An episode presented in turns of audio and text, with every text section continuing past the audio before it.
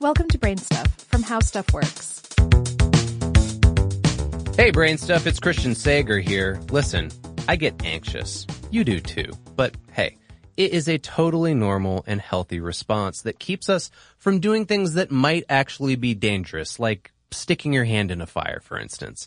But when anxiety is so pervasive that it interferes with your daily life, it becomes a disorder. And most researchers believe that disorder begins in your brain. There's several types of anxiety disorders. Phobias, P T S D, and O C D are just a few. And some forty million American adults suffer from an anxiety disorder according to the National Institute of Mental Health.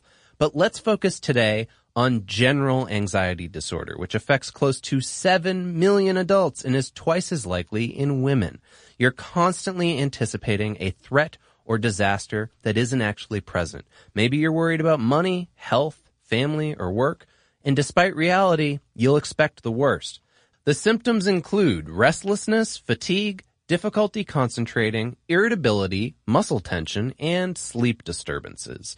The symptoms officially become a disorder when you can't control your worry for at least six months. You may still be social or even employed, but people with general anxiety disorder can have difficulty carrying out even the simplest of daily activities.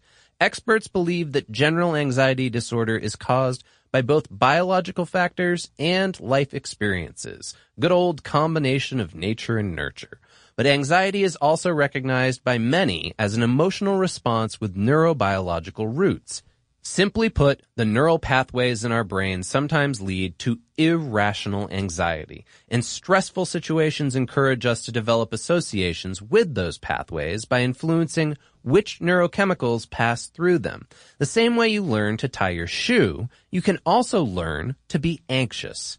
The neurons in your brain fire, and over time, they get wired together. One stressful thing, like being stuck in traffic, leads you to think of another stressful thing, like a car crash you once survived.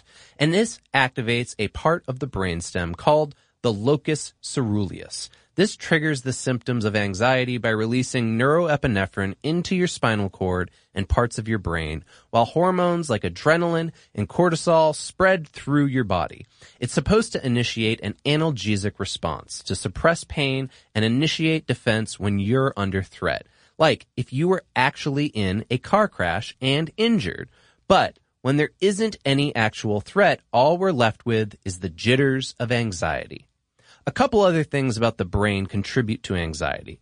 Researchers at Massachusetts General Hospital have found that people with a thicker ventromedial prefrontal cortex are less likely to get anxiety. Basically, some brains have more armor against anxiety-inducing situations than others. We don't have enough time in this episode for a full accounting of the treatments available for anxiety disorders, but you should know that only one-third of the people suffering from anxiety are actually getting help, even though it's highly manageable. Treatment usually involves a combination of cognitive behavioral therapy, aka talking to a therapist, and medications to relieve the symptoms.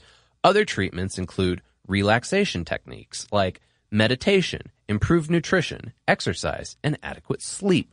Medications will change your brain chemistry temporarily, and some even dispute that, but they are not a cure for anxiety. For that, you'll need to change your neural pathways associations by learning new behaviors through therapy.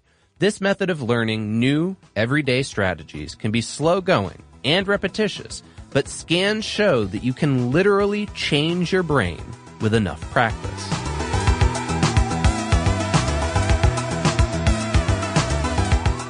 Check out the BrainStuff channel on YouTube. And for more on this and thousands of other topics, visit how stuff works dot com.